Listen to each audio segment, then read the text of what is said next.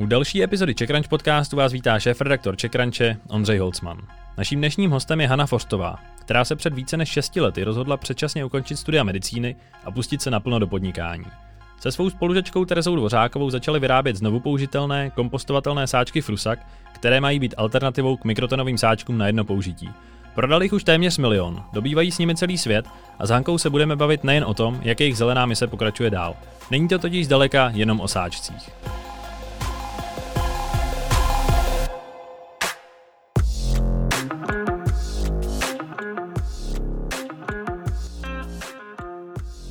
Spolu s našimi podcasty a online magazínem nově budujeme také vzdělávací platformu Czech Crunch Shine, která podporuje podnikatele, studenty i startupy a pořádá pravidelné akce, internshipy nebo mentoring. Více informací můžete najít na czechcrunchshine.cz. A teď už podcast s Hankou Forstovou.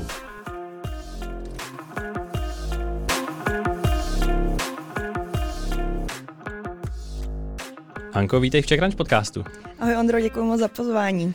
Šéf Kofoly Jannis Samaras je velkým příznivcem ekologických iniciativ, ale nedávno prohlásil, že by byla ekologická katastrofa, kdyby zmizely všechny plasty. A i ty jsi již dříve zmiňovala, že plasty tu s námi nějakým způsobem zkrátka zůstanou a nadále budou, ale že je třeba s nimi líp zacházet.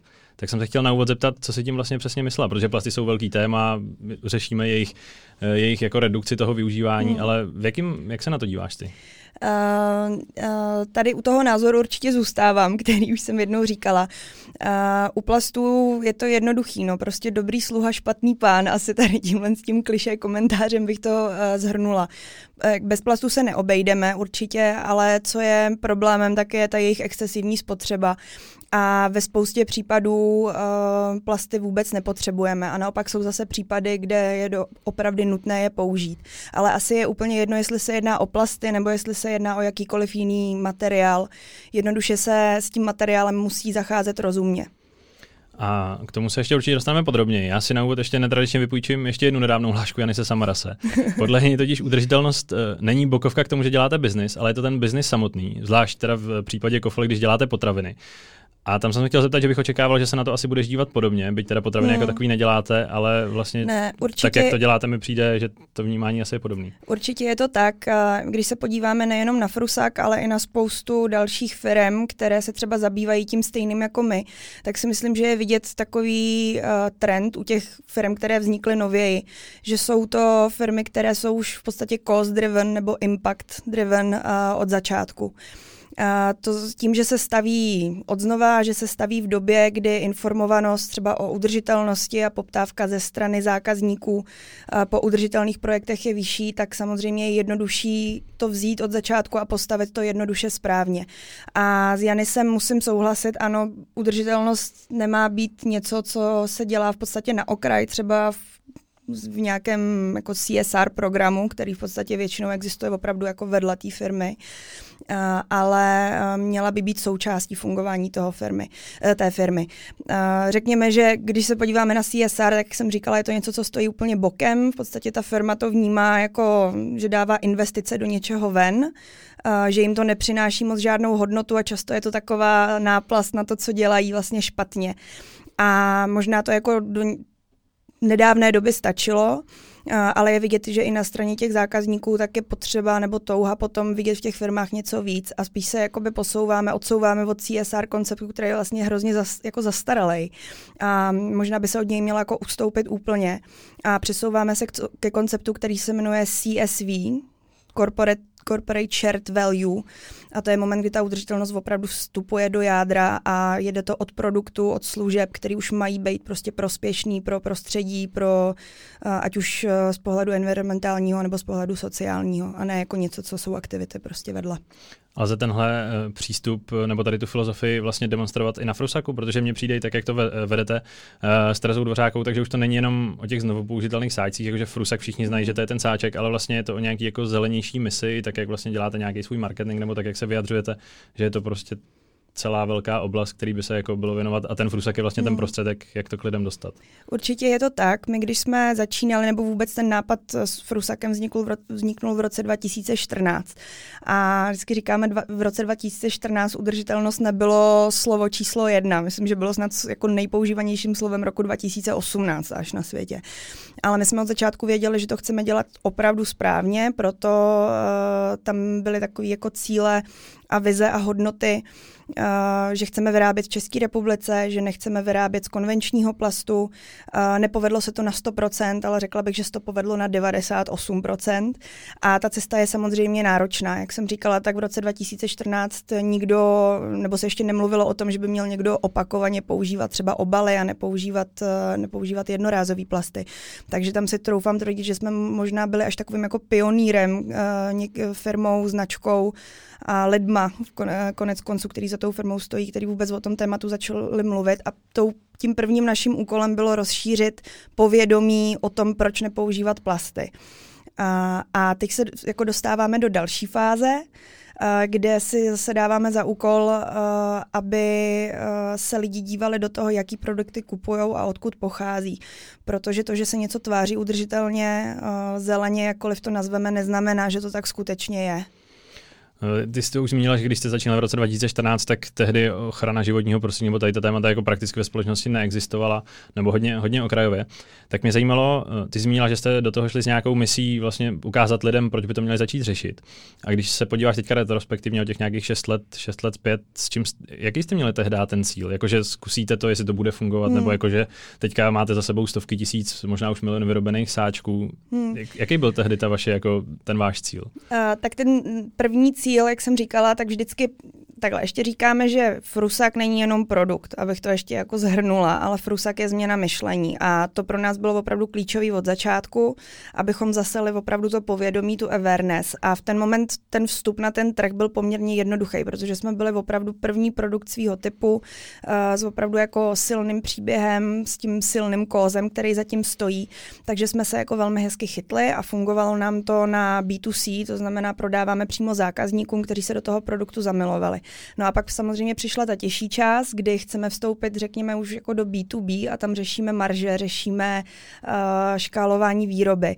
A tím, že si všechno řídíme sami, máme pod dohledem transparentně opravdu celý dodavatelský řetězec, šijeme v České republice, nešijeme prostě v Asii, teď se nesou někde úplně jinde. Takže dostat to tam, aby jsme se byli schopni dostat třeba do velkého retailu, což se nám v podstatě podařilo až po 4 letech fungování, tak to bylo opravdu jako neuvěřitelně vydřený.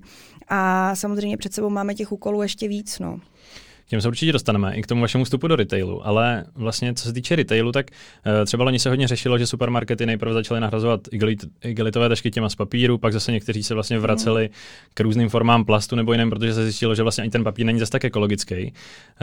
Počítám, že jste to asi taky sledovali. Jak se na to vlastně díváte? Nebo já chápu, že Frusak není, aby tady nahradil tady ty velké tašky, ale vlastně jak ta diskuze probíhá?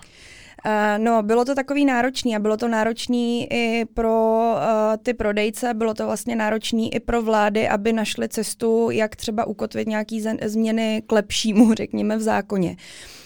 A to z toho důvodu, že samozřejmě o plastech se začalo mluvit hodně na úrovni Evropské unie a v první fázi, když se EU začala dívat do toho, čím nahradit jednorázový plasty, tašky teda konkrétně, tak to jejich první doporučení bylo, buď to je můžete zpoplatnit, tady máte nějaký cíl, který ho musíte dosáhnout, snížit jejich spotřebu a můžete toho dosáhnout tím, že je buď to zpoplatníte, a nebo je nahradíte ekologičtějšíma variantama. A jako ekologičtější variantu doporučovali právě buď to papír, a nebo jednorázový kompostovatelný tašky nebo sáčky. Nicméně, bohužel zase tohle to mělo být až potom, co se udělají samozřejmě jako důkladnou rešerši a průzkum a začnou se asi pořádně bavit s lidma, kteří tomu rozumí. Protože v roce 2018 tuším vyšla takzvaná dánská studie a v rámci té dánské studie se porovnávaly LCA analýzy v podstatě celý jakoby životní cyklus těch jednotlivých typů obalů. A z té dánské studie vyšlo, že v podstatě neexistuje vhodnější jednorázová alternativa k plastovým taškám a sáčkům, než je opravdu ten konvenční plast, který se používá doteď, protože papír je strašně energeticky náročný na zpracování, je těžký, stejně se použije jednou, vyrábí se prostě ze stromů. Jo. A co se týče jednorázových bioplastů, tak ty jsou velmi problematický taky z mnoha důvodů. Používají se v nich aditiva, nejsou infrastruktury, které by je uměly zpracovávat potom na nějaký třídění a recyklaci. Takže se došlo tady k tomu závěru, takže v těch nejnovějších doporučeních Evropská unie tlačí hlavně na zefektivnění recyklace a potom doporučuje právě jako vhodné řešení ty znovu použitelné varianty, což je samozřejmě něco, co nás těší a je to určitě správnější cesta než to původní doporučení, které způsobilo spoustu zmatku. A jak tě tak poslouchám, počítám, že vy jste se ve Frusaku za ty roky stali už asi celkem jako expertkama na tyhle ty materiály, na to vlastně, protože to vždycky budí velký vážně vždycky se objeví nějaká studie, že teďka jsou papíry dobrý, teďka nejsou. Ostatně ten loňský důkaz, jak to fungovalo v těch supermarketech tady, takže vlastně i těžký přesvědčit tu společnost, vlastně, že neví, jestli používat teďka teda ty papírový nebo ty plastový. Ono jo, jako určitě je to tak a jeden třeba z hlavních problémů je, že samozřejmě spoustu výrobců, a teď se nemusíme bavit jenom o taškách, ale o jako různých typech obalů, tak spoustu výrobců samozřejmě umí pracovat s datama, ví, co si lidi myslí a co chtějí. A třeba 73% lidí se myslí, že papír je nejekologičtější typ obalu a tak na ně samozřejmě potom jako na té polici působí a jako šáhnou potom radši, pokud mají ty jako environmentální ekologické preference. Takže tady tohle je taky součástí, řekněme, toho problému. No. A když už řešíme různý druhy obalů, nebo do čeho se ty potraviny, nebo vlastně produkty všeho druhu balí, tak se hodně řeší, nebo jsou hodně trendy různý znovu použitelný obaly, lidé si nosí svoje láhve na vodu, což už jako existuje relativně dlouho, kelímky na kávu se hodně samozřejmě řeší se krabičky na jídlo. Myslíš, že by měl podle tebe nakonec doma mít každý jako takovou sadu? No, já si myslím, že v rámci tady těch typů obalů, který si vyjmenoval, tak to vlastně není až tak velký problém. Ano, nahradit ty nejčastěji používané typy obalů těma znovu použitelnýma. Ale my se sami jako třeba strašně neradi přiřazujeme k takovému tomu hnutí zero waste. Řekněme, že zero waste může být nějaký cíl, ale problém je takový, že pro lidi je to opravdu strašně velká změna. A když je nutíme naráz do té velké změny, tak oni se zablokujou, protože prostě si představí, jak by museli nosit vlastní sklenice do obchodu a kolik by toho museli tahat v batohu. A prostě se jim jako do toho nechce a říkají si možná, jako, že to vlastně nemá žádný význam, že tu změnu nebo ten velký impact prostě sám ten jeden člověk neudělá. Jo.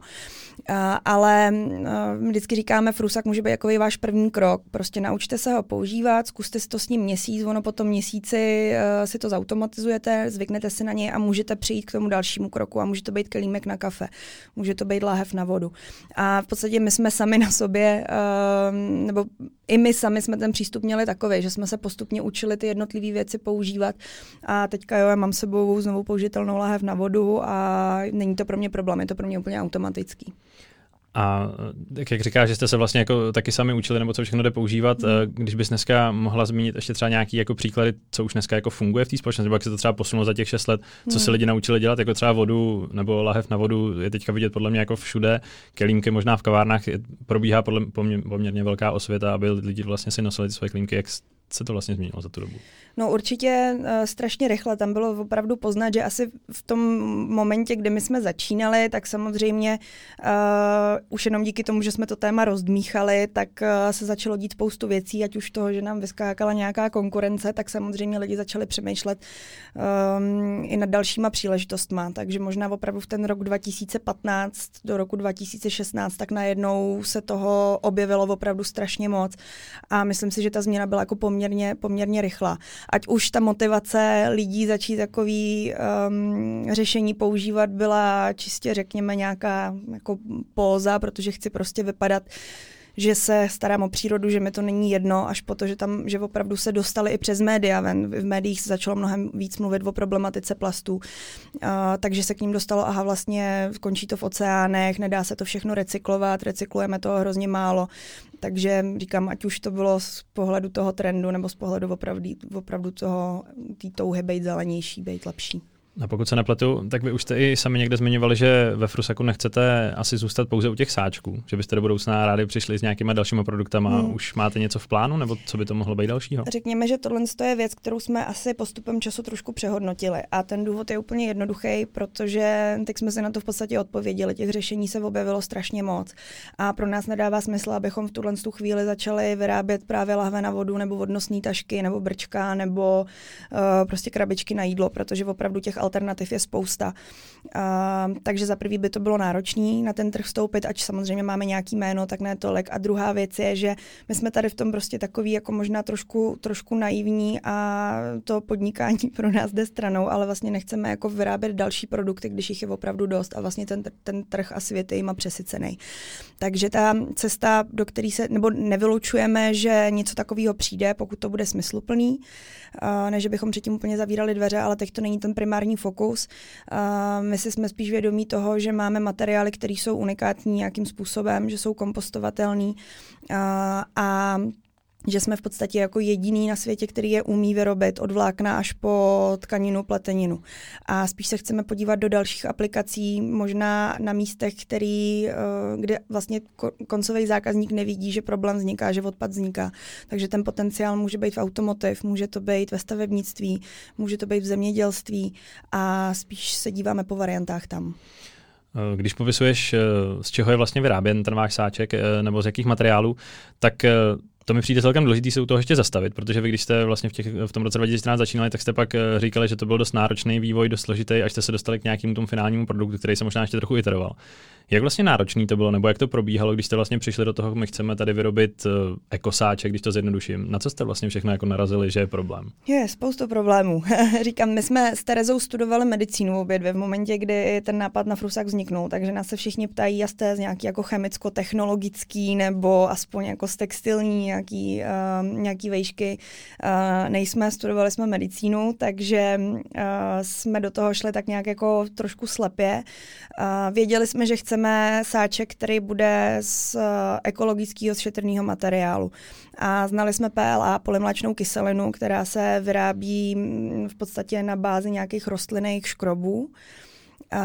Takže nám přišlo zajímavý prozkoumat tenhle typ a zároveň už byl poměrně rozšířený. To znamená, že i co se týče prostě ekonomiky a dostupnosti, tak se s tím dá dobře pracovat. Nicméně jsme poptali dodavatele v České republice. Měli jsme jednu firmu, která nám řekla, že nám dokáže to řešení navrhnout nebo doručit v podstatě na klíč. To znamená od toho, že seženeme vlákno, utkáme materiál, ušijeme sáček, zabalíme vám ho do krabiček a pošleme zákazníkovi. S tím jsme šli tehdy na Prague Design Week a už okolo toho byly nějaké tiskovky, nějaké mediální výstupy a my jsme si mysleli, že budeme mít v podstatě za 4 další měsíce produkt na trhu.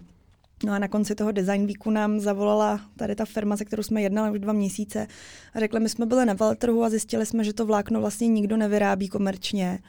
A taky jsme zjistili, že nemáme stroje na dost jemný tkaní a tak se omlouváme, ale vlastně to u nás nepůjde. A to byl třeba jeden jako ten velký problém, nebo takový ten klíčový bod, kde jsme to mohli samozřejmě zahodit, ale my jsme pokračovali dál, hledali jsme dodavatele, až jsme prostě náhodou našli. A Frusak byl na světě, no. O rok později teda ještě, až tady potom. Takže já jsem si chtěl vlastně ověřit, jestli platí, že Frusak je sáček vyrobený z materiálu na bázi kukuřičného škrobu. K jehož výrobě se používá bioplast PLA, což je ta plynulá kyselina, kterou jsi zmínila, bez aditiv, což jsou všechny takové jako tak slova, kterým ne asi moc lidí. Co to vlastně jako by znamená, nějak zjednodušeně řečeno? Tak co se týče, když bychom začali od těch aditiv, tak se trošku dostaneme právě zase k problematice bioplastů, protože jsou jednorázové bioplasty, které se dostaly na trh poměrně masivně. Ona celková produkce bioplastů tvoří asi 1% celkové produkce jako plastů obecně. Jo. Ale je vidět, že jsou poměrně dostupný, že se začínají využívat. Jejich problém spočívá v tom, že právě k PLA se většinou přidávají aditiva a ty aditiva ovlivňují třeba to, jak je kelímek pružný, jak rychle nebo pomalu se rozkládá a další věci. A ty aditiva můžou být problematický, to, že můžou právě ovlivňovat tu kompostovatelnost a nebo třeba nezávadnost toho kompostu, který potom vznikne. A další problém je, že tím, že jsou to různý typy směsí, tak se nemůže navrhnout ani efektivní recyklační systém. V případě Frusaku používáme 100% PLA absolutně bez aditiv. V podstatě ověřujeme, protože spolupracujeme s VUT, jestli opravdu dlouhodobě a trvale od toho dodavatele v tom vlákně nic není. Takže víme, že je to čistý a víme, že Frusak se rozloží v průmyslové kompostárně do 8 dní. Takže opravdu zmizí a zároveň z VUT, protože chceme umět ten cyklus toho produktu uzavřít i z jiný, v podstatě i z jiného směru. Je pravda, že kompostárny průmyslový nejsou ve všech zemích, nebo ta infrastruktura prostě není dost silná. Tak navrhujeme i systém recyklace, takže v tuhle chvíli víme, že z nějakých odstřižků z výroby a vlastně i ze starých frusaků, který po letech doslouží, umíme vyrobit 3D strunu nebo strunu na 3D tisk a dá se z ní opravdu tisknout, takže se zabýváme v podstatě inovacema opravdu v oblasti té cirkulární ekonomiky a potom inovacema té výroby jako takový. Takže by to pak mohl být jako de facto nekonečný bytlík. Samozřejmě tam se furt asi jako ubírá ten materiál, ale něco jako se řeší, počítám s RPTem. Jak se teďka řeší ty petlahve z recyklovaného plastu, že vlastně jdou furt jakoby teoreticky do nekonečna relativně recyklovat, sem přidává ten materiál. Existuje nějaký omezený množství nebo omezený počet typů plastů, který jdou recyklovat údajně do nekonečna, ale opravdu těch je strašně málo a ty aplikace jsou velmi omezený. Takže pokud se používá jako v konečném důsledku většina typů plastů, tak se prostě znehodnocuje tou opakovanou recyklací a v podstatě nakonec můžou skončit třeba maximálně v nějakých výliscích a pak už jsme zase jako na spalovně anebo na skládce. A ještě jsem si chtěl ujasnit, jestli když mluvíme o bioplastu, tak to znamená i to, že se při té jeho výrobě nepoužívá ropa? Nepoužívá, ne. V podstatě, aby jsme tady teďka nezabíhali do nějaký chemie, tak když máme škrob rostlinný, tak potom nějakým kvašením přes glukózu, v podstatě při nějakých dalších procesech dochází k polymerizaci toho materiálu, takže se jedná o nějaký, jako řekněme, biopolymer. A teď ještě bych se rád dostal k té výrobě, kterou si zmínila, že děláte kompletně v Česku, ale pokud se nepletu, tak jste ve Švýcarsku měli dodavatele těch vláken, jestli se nepletu. Pořád máme. Ty prostě nejsou jinde možný sehnat. Je to tak. Je spoustu dodavatelů a my jsme hledali primárně v Evropě, nebo ne primárně, my jsme hledali jenom v Evropě, protože jsme věděli, že opravdu to je pro nás jako jediná správná cesta. Takže jsme hledali dodavatele vlákna z PLA a my potřebujeme, aby ten sáček, který vyrábíme, byl lehkej, aby byl průsvitnej, aby měl nějakou pevnost a většina dodavatelů umí vyrobit jenom násobně tlustší vlákna než ty, který používáme my. A Švýcaři opravdu jako jediní zvládli tu technologii, mají úplně custom vyrobenou linku, na který jsou schopní ten materiál zpracovat do tak tenkého a tak kvalitního vlákna. A umí ho vyrábět ve velkém množství měsíčně, což je samozřejmě z pohledu nějakého růstu taky důležitý. A podle informací, které od nich máme, tak opravdu je to tak, že oni dodávají to svoje vlákno i do Asie. Jediná aplikace další, na kterou se používá, tak jsou takový ty čajový sáčky, takový ty trojhránky malý. Jo, to jsem se chtěla zeptat, no. Kde jinde se to ještě dá využít, takže se to de facto využívá jenom v čajích a na frusak. Je to tak. A to jsem se chtěl zeptat, jestli vlastně pro vás třeba není do budoucna potenciální problém, že je vlastně jenom jedna společnost na světě, která to vyrábí, ale tak, jak to je teďka postavený, tak se vlastně jako nemusíte bát, že byste jako ztratili toho dodavatele. No, je to samozřejmě takové, kdyby se byl investor a ptal se nás na tuhle otázku, tak to je prostě jako přiznaný single point of fail. Samozřejmě může se stát, že časem je ti ostatní výrobci monofilamentu zkušení, kteří jsou na trhu prostě desítky let, jako dostihnou a tu technologii se jim podaří vyvinout taky, ale zatím s nima fungujeme na bázi exkluzivity, což je samozřejmě důležitý. A no, jediný, co asi kdyby jim zhořela továrna, tak by nebo se dostali do krachu, tak by to pro nás byl problém, ale prostě to je riziko, o kterém víme a zatím jsme v pohodě. Tak doufám, že budete i dál, ale jestli tomu správně rozumím, tak i kdybyste se rozhodli, že prostě budete investovat asi jakýkoliv peníze do té výroby, tak to není tak, že byste to jako dokázali třeba za rok postavit, je tam nějaký vývoj, který prostě má jenom tahle firma na světě momentálně. Určitě je to tak, jako za provozem jenom té továrny, tak tam prostě stojí R&D týmy, jsou tam týmy inženýrů, který umí ty stroje prostě obsluhovat, navrhovat tu výrobu, prostě ten postup té výroby, takže ne, to není to replikovatelný. Nehledě na to, že bychom museli postavit asi 3patrový barák s vysokotonážníma stropama a další věci, takže do toho si netroufáme. A tím se dostáváme k tomu, kde pak ty frusaky jako takový vyrábíte, nebo kompletujete ze Švýcarska, si dovezete tu surovinu a kde je vlastně vyrábíte, nebo šijete, nebo vlastně jak se vyrábí? Ano, frusaky se šijou ručně, ale začneme teda od začátku. Vlákno je ze Švýcarska, to dovážíme do České republiky, kde máme tkalcovnu i pletárnu, nový typ frusaku a ten, u kterého zůstaneme, tak je pletený. A je to ten, který je teďka na trhu aktuálně dostupný. Takže pracujeme s pletárnou. On v podstatě spoustu těch textilních výrob je v takové jedné, řeknu, jako kotlině na Moravě. A potom jsou ještě někde na severu, asi u hranic, tam je, řekněme, takové další jako hnízdo. Ale tam nám vyrobí metráž a metráž se potom dostane do šicí dílny. A frusak se šije ručně, nebo ten materiál se nařeže a šije se ručně. A ta dílna, kterou jsme si vybrali, se kterou spolupracujeme, tak má u sebe zároveň přidruženou a chráněnou dílnu. To znamená, že balení potom probíhá v rámci té chráněné dílny a odtud už jdou produkty potom k nám na sklad. Takže minimálně to zní jako relativně malá výroba, nebo v malém měřítku, kolik sáčků dokážete dneska vyrobit? Já si myslím, že aktuálně jsme schopni se dostat třeba na 200 000 kusů sáčků za měsíc, s tím, že je tam nějaká vůle tu výrobu ještě navýšit, ale my dlouhodobě víme, ona v podstatě jako polovina výrobní ceny sáčku je opravdu ta lidská práce, ta je samozřejmě nejdražší. Takže víme, že chceme zůstat s výrobou minimálně v Evropě, respektive máme samozřejmě ambici, nebo už expandujeme do zahraničí a i za oceán. A my nechceme ustupovat z těch našich hodnot samozřejmě, protože chceme, aby se frusak dal nějakým způsobem vždycky vyrábět lokálně. Ten náš partner ze Švýcarska tak má třeba továrnu v Mexiku, což znamená, že bychom mohli teoreticky vyrábět vlákno na kontinentě, kde se frusak bude prodávat. No a zároveň se díváme s partnery z Atlanty do možnosti nebo do vývoje automatizované šicí linky pro frusak. Ono s automatizací šití jakýhokoliv typu textilie je to jako docela náročný.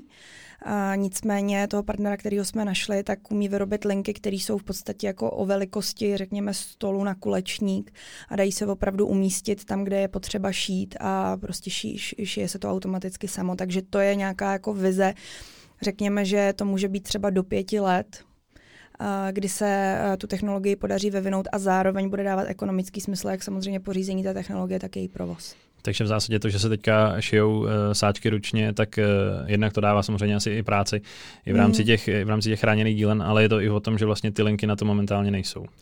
Ty linky na to momentálně nejsou, ale už víme a máme prověřeno, že je možné tu linku uvést do provozu nebo navrhnout a naprogramovat tak, aby frusak mohla šít. Takže ve chvíli, kdy budete potřebovat expandovat, tak prostě postavíte linku. No, takhle jednoduchý by to bylo, kdyby to bylo, tak by to bylo úplně fajn, ale řekněme, že jednodušeně ano. A v rámci té výroby, už když jsme se na začátku vlastně bavili o tom nějakém celém jako ekologické filozofii nebo strategii, jak vy vlastně v tom řešíte nějaký ekologický aspekty, nebo je tam nějaká doprava, je tam nějaký jako tohle, jak to vlastně ve frusaku řešíte? Tak samozřejmě velký ulehčení je ta lokálnost, tím už jenom na začátku, když jsme frusak navrhovali, tak samozřejmě ta jednoduchá varianta by byla nechat si ho na zakázku vyrobit v Ázii, aby jsem přeletěl přes oceán a byla by to polyesterová varianta, mohli bychom ji tady s velkou marží prodávat, ale říkám, to není to, co jsme chtěli. Takže ta lokálnost a to, že se mezi jednotlivými dodavatelama v podstatě jako nepohybujou ty suroviny na velkou vzdálenost, tak to je velká úspora sama o sobě. Snažíme se vždycky vyhledávat třeba i co se týče dopravců, tak programy, které jsou CO2 neutrální, řekněme. Pak samozřejmě řešíme nějakou jako praktičnost a funkčnost toho řešení, takže i my musíme, řekněme, trošku jako dělat kompromisy, ale opravdu pravidelně revidujeme, jaký možnosti jsou. Co je pro nás důležitý, je, abychom měli zastoupení v co nejvíce městech, třeba v České republice, abychom opravdu jako omezili třeba doručování při objednávkách z e-shopu. Takže teďka aktuálně jsme asi, já nevím, ve 200 v obchodech po České republice Když jsme měli kampaň, loyalty kampaň s Albertem, v rámci který byl Frusak dostupný, tak jsme byli třeba na 330 prodejnách v České republice a bylo vidět, že i ten zákazník to ocenil, že opravdu může přijít ve svém městě, ujít pár kroků do obchodu a tam si ten Frusak koupit. Takže držíme opravdu partnerství třeba s menšíma obchůdkama, který řekněme, že se nám jako z pohledu toho, kolik prostě vyděláváme peněz, nevyplatí, nebo spoustu partnerů by asi pustilo, ale my s nima tu spolupráci držíme. A tím se dostáváme i k tomu zásadnímu, co se týče vlastně i prodejů, nebo jak se to dostává do společnosti. Pokud jsem se správně díval, tak aktuálně stojí ten sáček zhruba 100 korun v rámci nějakých těch balíčků, co nabízíte. A já chápu, že ta výroba, jak jsme si ji popisovali, něco stojí, i ta ruční výroba a tak dál. Ale není to přesto pořád příliš myšleno hlavně směrem jako k té rychlejší adopci do té společnosti, nebo jak to vlastně je vnímaný dneska, ta cena? Samozřejmě jako cena je, no, i když musím říct, že jsme čekali, že s tou cenou narazíme mnohem víc a že opravdu jako budou, řekněme, stížnosti nebo podněty ze strany zákazníků, že to stojí hodně. Ale musím říct, že to nebylo a není to pořád tak dramatický. Samozřejmě jedna věc je to, že se to vyrábí nějak, že se to vyrábí v Čechách a to je možná jako ta další část té edukace, na kterou se teďka zaměřujeme prostě a jednoduše produkty, které jsou vyráběny lokálně, jsou obecně dražší a ty náklady na tu výrobu jsou dražší a musí stát víc. Ale víme, že i kdyby se nám podařily ty náklady opravdu jako stáhnout výrazně níž, tak produkt tohoto typu nikdy nemůže a nechceme, aby stál úplně málo peněz. A to z toho důvodu, že třeba v případě těch sáčků se dostáváme zase trošku jako na úroveň toho jednorázového plastu.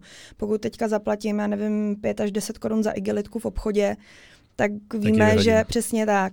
A s těma jako levnějšíma produktama, řekněme konkurenčníma, což jsou ve velký míře právě ty, které jsou sem dovážený z Asie, tak to tak jako opravdu je. Oni se za prvý jako často snadno zničí a pro zákazníka, pokud ho ztratí, pokud ho zničí, pokud ho prostě někde, nebo ho prostě vyhodí, tak je strašně snadný jít a koupit si ho za těch jako 9 korun znova. Jo, takže chceme, aby to lidi opravdu brali vážně, aby se o ten produkt starali, aby se s ním naučili žít a prostě má takovou hodnotu, jakou má.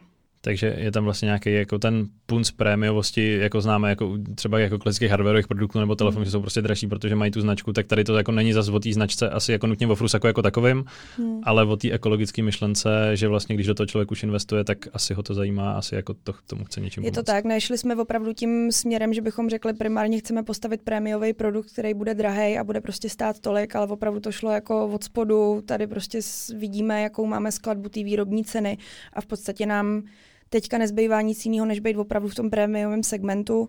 A samozřejmě doufáme, že se nám postupem času podaří ještě o něco zlevnit a udělat ten produkt dostupnější. Ono už se nám to podařilo částečně tím, že jsme přešli na jiný typ materiálu a na jednodušší střih, takže cena Frusaku se od té chvíle, co jsme vstoupili na trh a kde jsme teď, snížila. Ale samozřejmě pořád jsme de facto jako 10krát dražší než ten zmiňovaný polystyrový sáček z Asie. A mě zaujalo i v reakci na tu koronavirovou krizi, že se vlastně hodně řešil návrat plastů do supermarketů, nebo jednak kvůli hygieně, ale vlastně obecně jsem i četl nějaký názory nebo studie, že mnoho lidí přestalo během krize investovat právě do šetrnějších produktů nebo tady toho jako stylu života, že je to prostě dražší a lidi začali šetřit. Tak mě zajímalo, jestli něco takového taky pozorujete, nebo jestli vlastně se to týká zejména asi některých regionů, nebo tak, jestli vlastně jako je to nějak znát. Tak samozřejmě během koronakrize a tím, že byl velký důraz na hygienu, tak vždycky říkáme, že plastová lobby zažila takový jako time of their life, protože samozřejmě měli velkou páku na to, aby mohli tlačit nejen tím, že přes PR budou tlačit na zákazníka a v podstatě v něm trošku jako vzbuzovat strach, ale zároveň měli páku i na vlády. To znamená, že výrazně začali zase lobovat za to, aby se zrušily zákazy plastů nebo některých typů plastů. Tuším, že v Americe jsou asi i státy, kde se jim to povedlo. Ale ten argument byl takovej, že samozřejmě jako ano, plast nějakým způsobem chrání, tvoří nějakou hygienickou bariéru.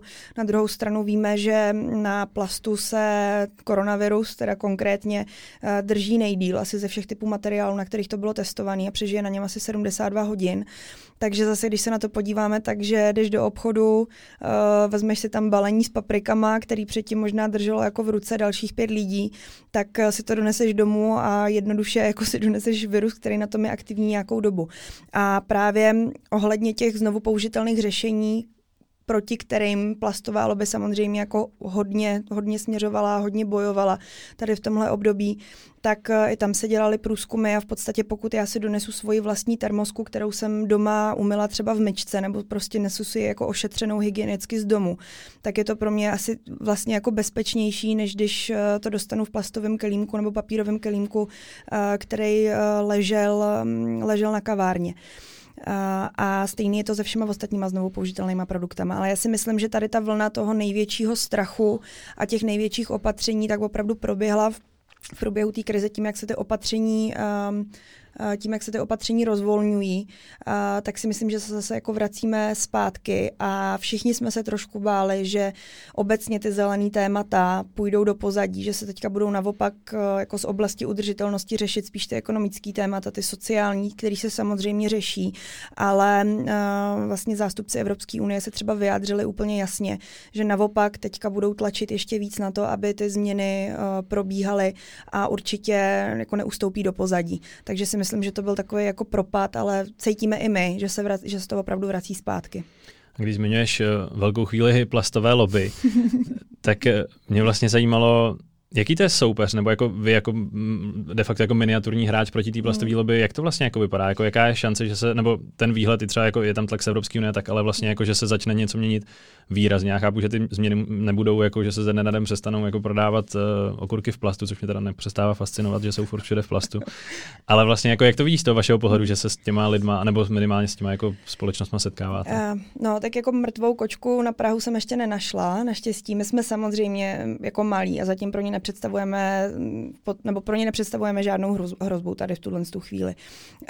Ale právě třeba bioplasty jako takový, tak pro ně hrozbu představují, oni jsou si toho vědomí a v podstatě jakýkoliv inovativní řešení, protože víme, že všechny korporáty, které pracují s obalama, se v současné době snaží najít řešení, snaží se najít alternativy.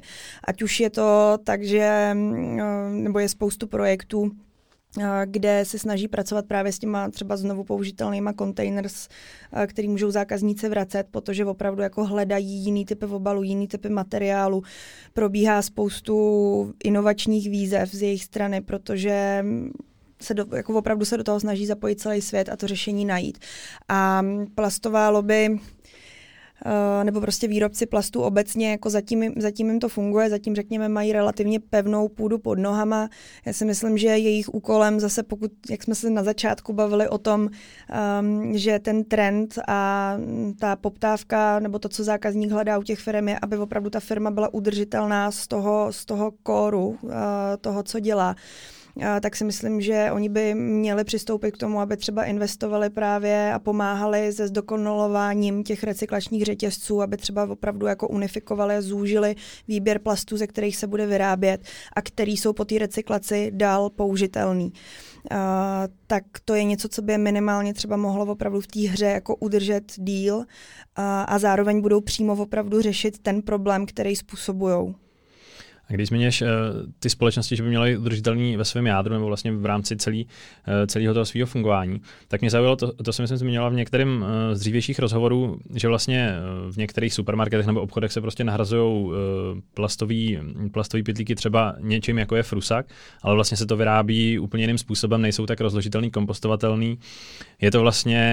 Je to jako klamání zákazníka ve smyslu, že oni říkají, vemte si tady ten ekologický zášek, nebo je furt to lepší, když to třeba není kompostovatelný, je to vyrobený vlastně ani nevím z čeho, než kdyby si vzal zákazník ten igelitový pytlík. Já bych tomu neříkala klamání zákazníka. Já si myslím, že do určitý míry je to prostě jenom to, že na ten obchod dáme to, co v tu chvíli jako stačí a je to jako ekonomicky výhodný. A stojí to desetinu proti Frusaku. Stojí to desetinu, jasně.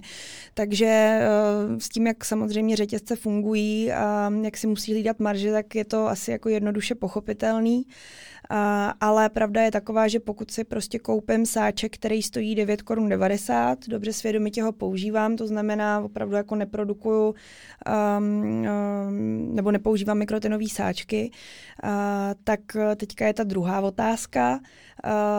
Je ten produkt opravdu ekologický, protože v momentě, kdy stojí 9 Kč a odečteš si DPH, odečteš si náklady na logistiku, odečteš si možná nějaký jako taxi, který musíš zaplatit ještě po cestě, co to sem přivezeš, tak na konci ti zůstává kolik? Možná 1 koruna na to, že to někdo ušil, včetně toho materiálu, který na to spotřeboval. Jo.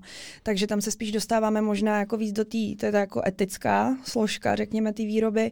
No a pak samozřejmě ten transport, kdy se to sem lifruje v obrovských množstvích přes oceán a tvoří to nějakou jako výraznou ekologickou stopu, až by se to v podstatě dalo vyrábět tady.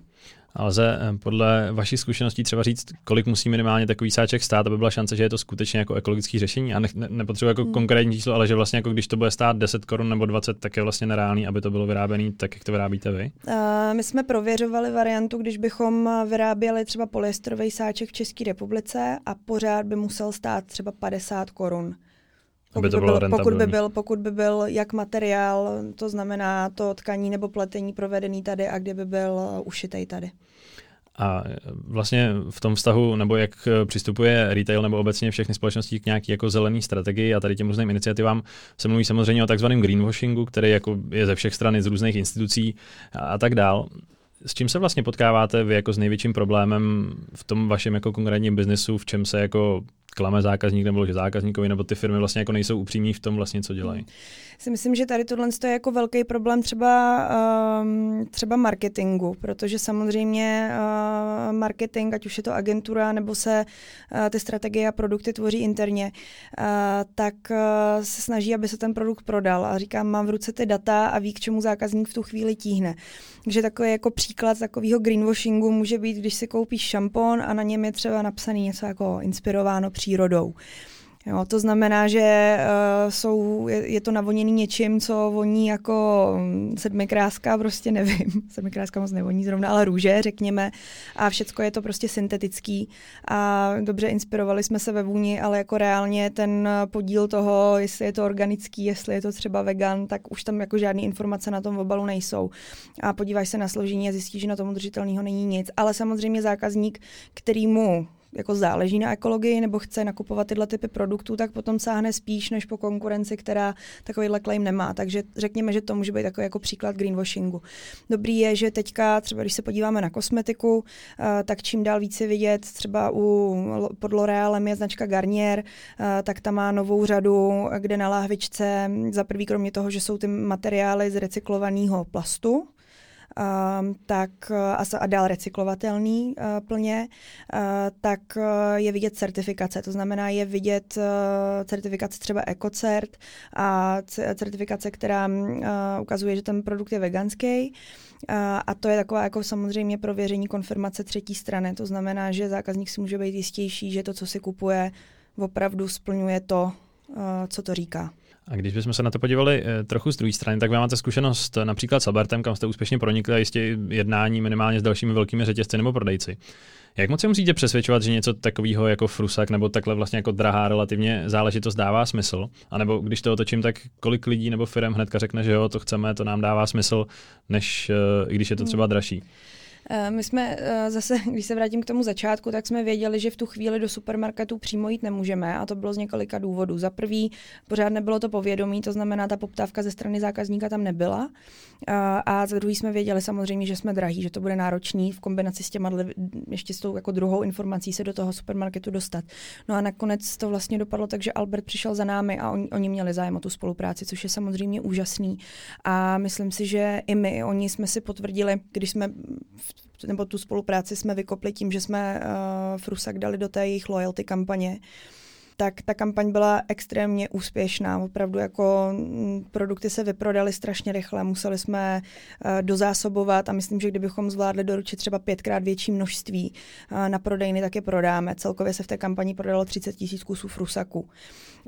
A s tím, že na velkém počtu prodejen byly v podstatě pryč hnedka první den, ale na zpětné vazbě zákazníků bylo vidět, že ocenili, že jim Albert nabídnul, v podstatě trošku šel do toho risku. Posadil jim tam produkt, který je opravdu jako nesrovnatelně dražší, ale ten zákazník ocenil, že šli po něčem, co je lokální, co je vyrobený v České republice a co je skutečně ekologický. A i to je důvod, proč v té spolupráci teďka pokračujeme, takže jsme se teď po krátké pauze vrátili zase zpátky do Albertu, jsme momentálně v jejich nové prodejně v Jesenici A třeba ten jejich přístup k udržitelnosti nekončí samozřejmě jenom Frusakem, on by to mohl být taky trošku greenwashing samozřejmě, že nás využili jako silnou značku, ale musím říct, že u Albertu tak není, jak se zmiňoval třeba ty balené okurky, tak v sekci ovoce a zeleniny zavedli teďka suché chlazení studenou párou, které vlastně drží ovoce a zeleninu déle čerstvé, takže tam třeba může být mnohem menší podíl právě nebaleného ovoce a zeleniny. A samozřejmě energetická úspora budov a mnohem víc produktů, které jsou lokální, takže tuším, že třeba celý uzenářství je od lokálního dodavatele, spolupracují s pekárnou Kaba, tuším, a pak mají jako vlastní pečivo, je tam výběr lokálních mini pivovarů, tuším, že i vín, takže je vidět, že to je jako opravdu ten směr, kterým se chtějí dlouhodobě vydat, a tohle je první taková prodejna, kterou otevírají, ale vím, že jich má být v dohledné době snad 30 dalších a budou to přestavovat a opravdu se jako k té udržitelnosti tlačí, takže je vidět, že to myslí vážně. A v tu chvíli jim dávalo smysl se za váma vrátit a říct, hele, teď, nebo počítám, že vy jste jim asi dřív jste jim jako nahodili, tady je Frusak, tehdy ho nechtěli a pak jim dávalo smysl. My jsme ze začátku Frusak. My jsme nikdy neoslabovali. Oni opravdu přišli za náma rovnou s tím, že je vidět, že v podstatě jako širší vedení, není to jednom člověku, tak tady ten nápad podpořili. A říkám, oni si na tom ověřili, že v podstatě ten zákazník je připravený připlatit si za nějaký hodnoty, které stojí za produktem a který se prostě na té prodejně můžou koupit. Že už nemusí opravdu nabízet jenom to, že Češi jsou národ slevařů, to víme, ale že můžou nabídnout, řekněme, i jako prémiovější, kvalitnější sortiment a ten zákazník je ochoten si to koupit. A je třeba to CSR, o kterém jsme se bavili na začátku, jakože ta firma vlastně takhle funguje, že tam přesně všechny ty věci, co si popisovala, jak Albert a nejenom Albert dělá, je to vlastně jako to CSR, jak by třeba mělo vypadat podle tebe? Protože mně přijde, že jako dneska se ze CSR ve firmách je často to, že vysadíme tamhle někde stromy nebo něco takového, což mě třeba jako nedává smysl z toho pohledu, že to vlastně absolutně nemá nic společného s tím fungováním přesně firmy, tak, který zůstává stejný tak, a je to takový jako odpustek, ano. Který si někde udělá. Je to ten band-aid, no, přesně tak. Ano, tohle je opravdu to, jak se Albert, a samozřejmě Albert patří Aholdu, holandský společnosti mateřský. Takže když se podíváte třeba na stránky Ahold, tak tam je vidět, že opravdu ta jako udržitelnost, tlak prostě na inovace je obrovský v tomhle tom směru a samozřejmě na ty jejich dceřiný značky, které jsou v jednotlivých zemích, tak to dopadá, takže opravdu to tam jde jako z úrovně toho boardu a reflektuje se to na té lokální úrovni, ale to už je to, jak se opravdu snaží ten biznis jako takovej udělat udržitelný, a tomu už bych vůbec neříkala CSR, to je prostě opravdu to, jako to druhý, to CSV, já jsem se vzpomenul, tak to CSV. A CSV má být o tom, že je to prostě jednoduše prospěšný to fungování toho biznesu pro všechny stakeholdery, který to může nějakým způsobem zasáhnout. Že se do nějaký jako transparentnosti a Albert jako takovej, tak vím, že má třeba nadaci Albert, v rámci který podporuje různé aktivity nebo dělá různé aktivity, což je samozřejmě taky správně, ale mám pocit, že oni to zrovna dělají poměrně jako citlivě a hezky, takže to s tím jejich biznesem souvisí. Ale samozřejmě pokud, já nevím, si velká oil company, která jako odpustek pošle, nevím, peníze dětem do Afriky, tak samozřejmě jako je to hezký, asi to pomůže, ale pořád se neřeší ten core toho biznesu jako takovej. Každopádně, abychom nezmiňovali jenom Albert, tak například Lidl začal nabízet své minimálně na první pohled velmi podobné sáčky, jako je Frusak. Tak mě zajímalo, je to pro vás konkurence, nebo jste vlastně jako rádi, že do toho vstupujou taky, nebo jaký tam je jako ten jako pohled? Jsme samozřejmě rádi, že ty řešení existují a že se o nich mluví, o tom problému, který nám tam vadí a začíná vadit reálně těm spotřebitelům, je to jako opravdu, odkud ten produkt pochází, třeba jaký je kvality a tedy. Samozřejmě je to pro nás nějaká konkurence, ano, ale zase jako my nezaznamenáváme nějaký zpomalení růstu i na českém trhu, ať jsme na něm prostě už pár let, tak pořád jsme i tady schopní růst a pořád se v podstatě jako nacházíme víc a víc zákazníků, který už jdou víc do hloubky, a možná by před 2 lety prostě sáhli po tom Lidlovém sáčku, ale teďka už vědí jako opravdu, co od toho očekávají a opravdu si raději koupí nás. Takže vlastně asi to podporuje celkově růst obecně tady toho typu řešení, nejenom náš. Abychom si ten váš růst představili, kolik to už vlastně prodali sáčků, nebo kolik jste jich třeba prodali loni celkově? Celkově se blížíme 1 milionu. A teďka je pro nás samozřejmě klíčový ten vstup na ten americký trh. Samozřejmě trošku zasáhla nás tam korona. My jsme začali výraznější nějaký obchodní aktivity na americkém trhu na začátku tady toho roku, kdy v podstatě během 2 týdnů tak jsme naonboardovali asi 60 obchodů, který začali Frusak prodávat. Dlouhodobě se tam, nebo už delší dobu se tam bavíme s většíma hráčema, s většíma řetězcema, který mají o Frusak zájem. Samozřejmě všechno, jak už tady ty vyjednávání nebo tady ty diskuze s nima, tak i v podstatě jako přeskakování dalších obchodů k nám se zastavily během korony. Jako ve státech samozřejmě ten problém je ještě někde úplně jinde než u nás. Někdo říká, že v Čechách ještě ani neproběhla ta první vlna pořádně. Takže tam jsme cítili pokles, spoustu obchodů se zavřelo, lidi měli strach, samozřejmě nejenom o zdraví, ale i z toho, jak na tom budou s penězma, ale i tam vidíme, že se to zase vrací, začíná se to pomalu rozhejbávat. No a vlastně i na českém trhu my jsme měli teďka zaznamenat, co se týče obratu, třeba 2násobný růst minimálně, ale bylo tam právě spoustu spoluprací s velkýma firmama, které jsme museli odložit, protože oni byli nucení samozřejmě nějakým způsobem šetřit na budgetech na tyhle typy aktivit. Ale důležitý pro nás je, že jsme přežili, že možná jako jestli na vteřinu jako umřela naděje, tak se zase velmi rychle obnovila. Byli jsme schopni fungovat jako tým a jednoduše prostě si to poskládat trošku jinak a jet dál. A když jsi zmínila tu Ameriku, tak mě vlastně zajímalo, když jsem o tom přemýšlel, jak vlastně vypadá tamní trh z pohledu tady toho ekopřístupu, když to tak jako zjednoduším. O Evropě máme asi celkem dobrou představu, v těch státech je to plus minus, si myslím, asi relativně podobný, ale jak je to za oceánem?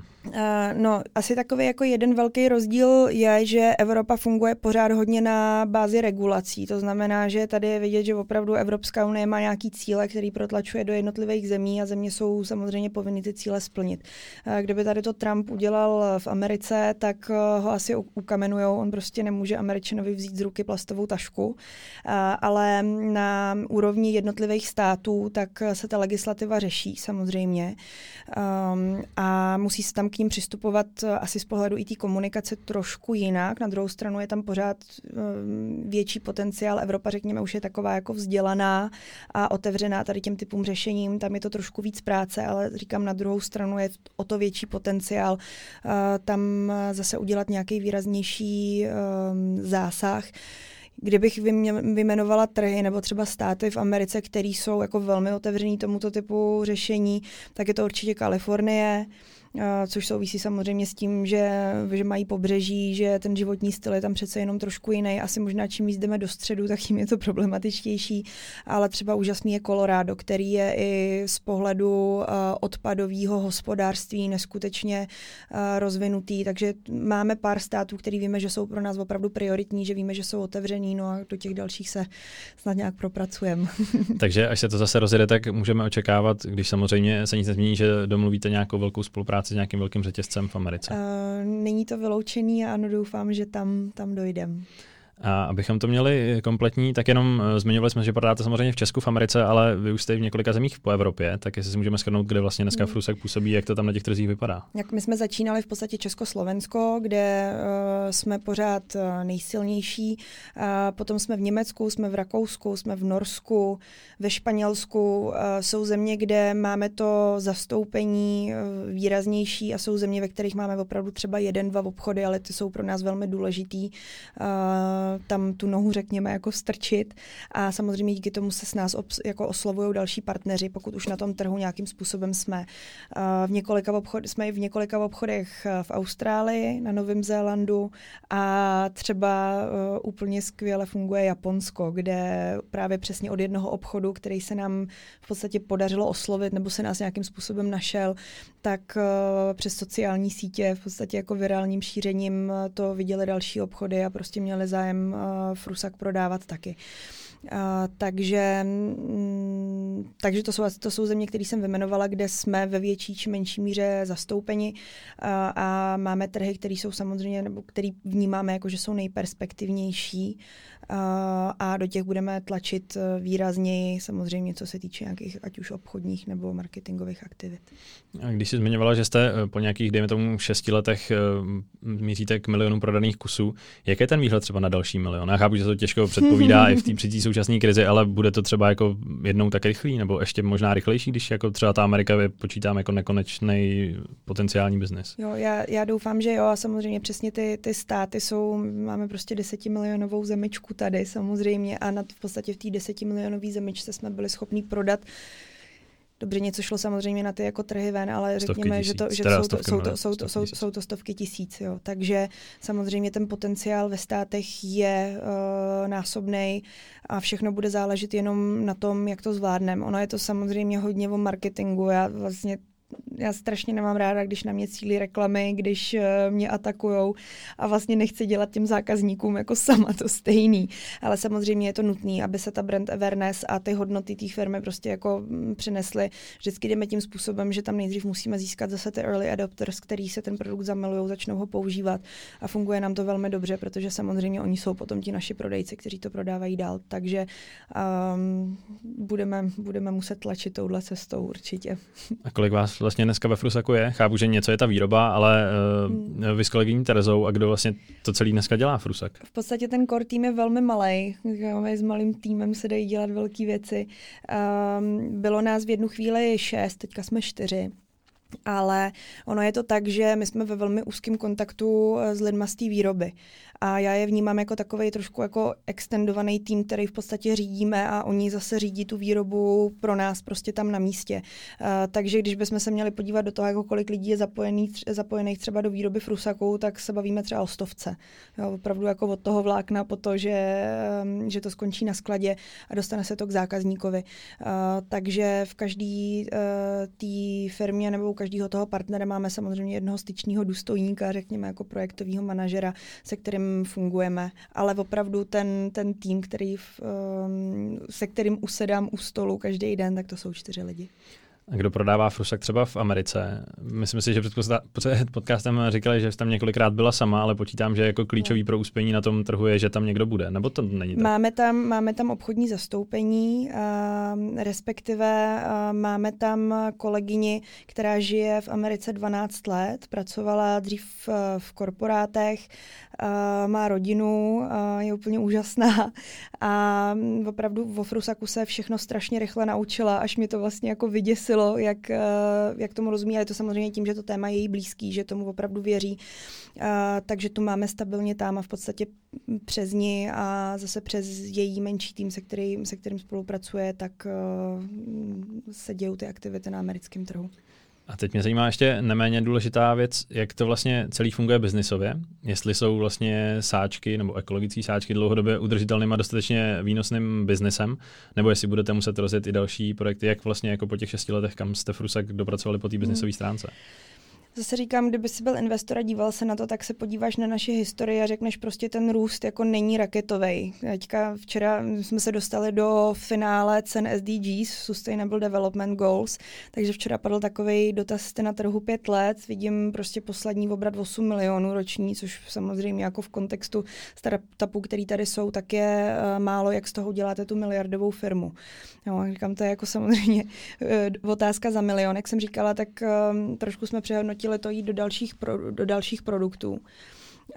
A opravdu chceme jít spíš tím směrem, jak využít ty materiály v jiných odvětvích a to jsou samozřejmě jako odvětví aplikace nebo partnerství, které můžou nebo víme, že můžou přinést mnohem víc peněz, ale my jsme prostě a jednoduše si tu cestu museli jako prokousat, museli jsme si to opravdu jako odřít a pro nás ta velká meta byla třeba fakt se jako dostat do toho velkého retailu a získat ty casey, kde umíme tím velkým partnerům říct, ty lidi jsou ochotní si to koupit a ocení to a to partnerství s váma prostě pro nás bude přínosný. A už díky tomu jsme schopní zase jako rozjet diskuze s těma partnerama samozřejmě i v zahraničí. Takže ten raketový růst je teprve před náma. Někdo prostě by mohl říct zase, že už jsme tu dobu prošvihli, že už to teďka jako nerozhejbeme, ale my vidíme, že se to rozhejbává. A možná to je jako nestandardní, není to podle tabulek, ale prostě jako je to naše cesta, který věříme. Takže jestli to správně chápu, tak když budete v následujících letech v uvozovkách jenom vyrábět ty vaše sáčky, tak je to výnosný biznis nebo potenciálně ziskový biznis. Můžeme se na to dívat z toho pohledu, že vyrábíme materiály, které jsou unikátní a Frusak je ta první monetizace, jak v podstatě ten materiál jako aplikovat, jak ho dostat na trh.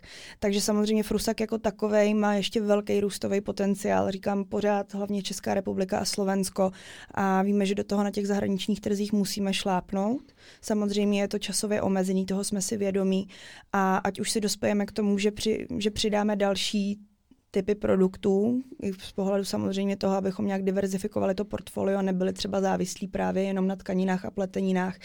To je samozřejmě jako jedna možnost, ale určitě víme, že ten krátkodobý rozvoj půjde spíš opravdu do toho, jak aplikovat naše materiály v jiných odvětvích. A vedle toho, pokud se nepletu, tak se věnujete i různým těm vzdělávacím aktivitám, což jde to vlastně jako monetizovat, nebo je tam i ten potenciál jako monetizační, že prostě reálně budete vydělávat na tom, že šíříte tuhletu zelenou světu, což teda může znít možná. Do určitý míry jo, jak si správně říkal, tak tím, že už jsme v tom nějakou dobu, tak samozřejmě je nějaký jako know-how na poli udržitelnosti, který jsme nastřádali.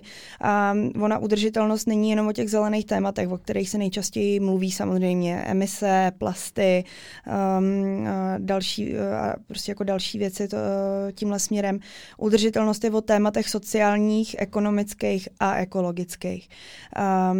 Tím, že jsme s Terezou, když jsme se poznali, tak my jsme se vlastně poznali v rámci organizace IFMSA, studentská neziskovka na medicíně. A tam jsme dlouhodobě spolupracovali s WHO, spolupracovali jsme s vládama. To znamená, že řekněme, že třeba máme opravdu i přesah jako do té sociální sféry a nějaká jako expertíza v tomhle tom směru byla nazbíraná tam.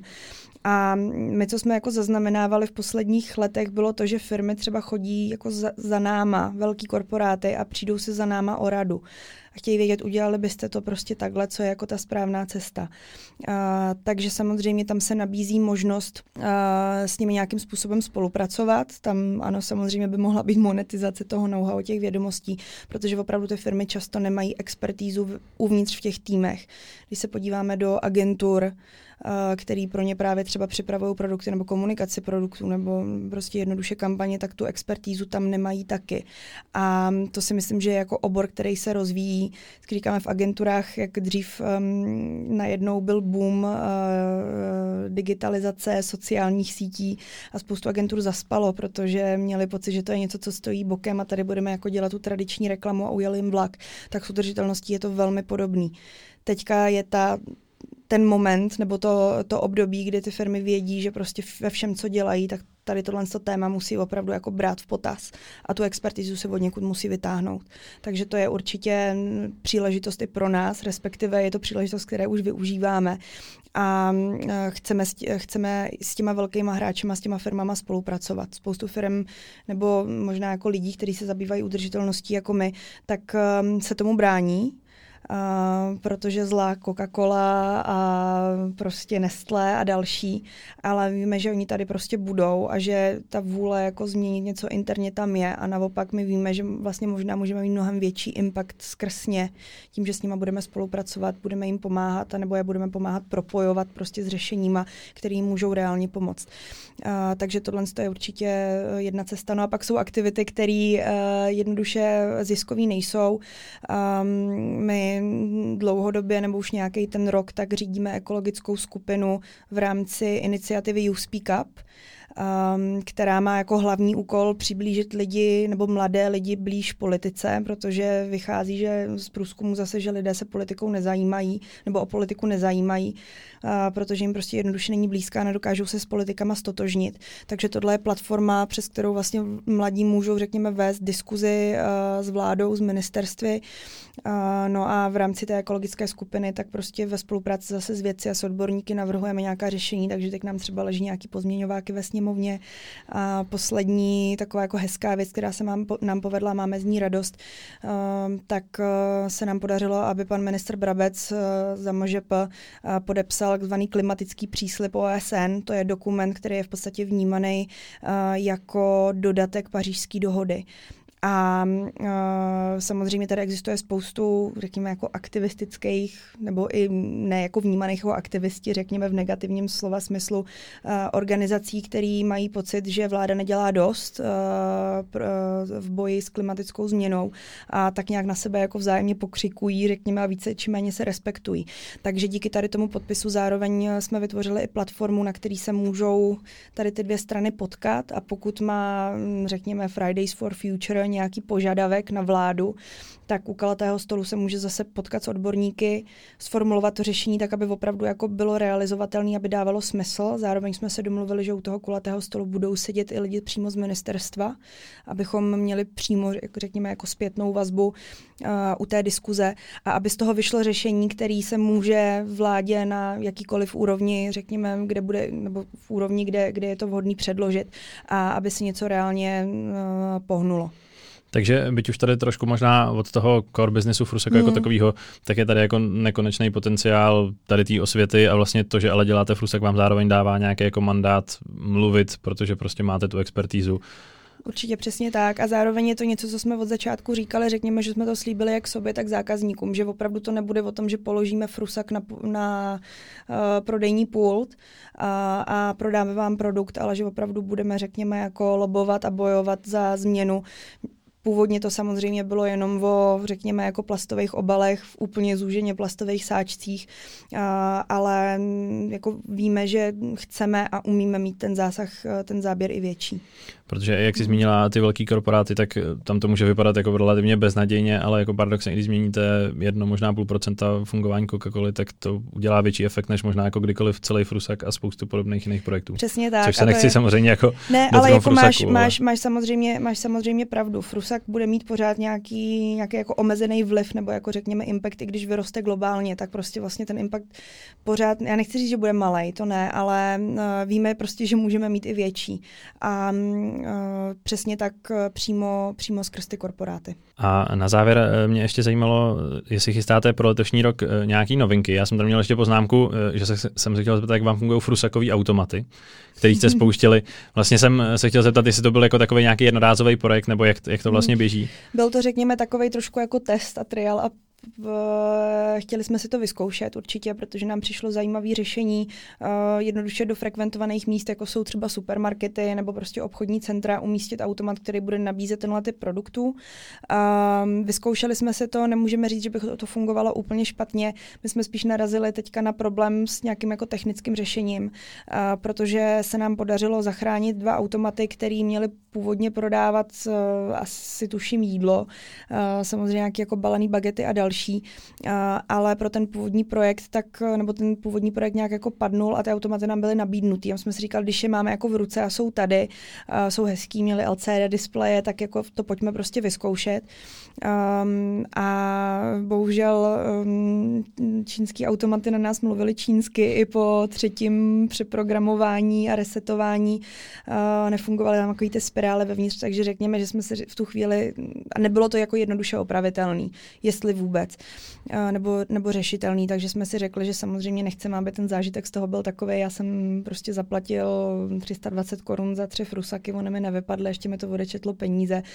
Tam byly asi 2 takový případy, takže jsme to, ne že bychom od toho úplně ustoupili, furt se nám to líbí a furt věříme tomu, že to může mít, nebo že to může nějakým způsobem fungovat, ale nemělo smysl se tím teď v tuhle chvíli dál jako zaobírat. Máme, řekněme, důležitější věci na práci. Tak. Což počítáme do konce roku, až se svět, nebo jak se zotavuje po té krizi, tak především nakopnout asi expanzi Frusaku logicky, protože jak jste zmiňovala, to je to vaše hlavní, co teďka jako potřebujete tlačit. Rozhodně, určitě jo. Super, tak já přeju, ať se vám v tom daří a děkuju za návštěvu Czech Crunch podcastu. Moc děkuju za fajn rozhovor. Díky.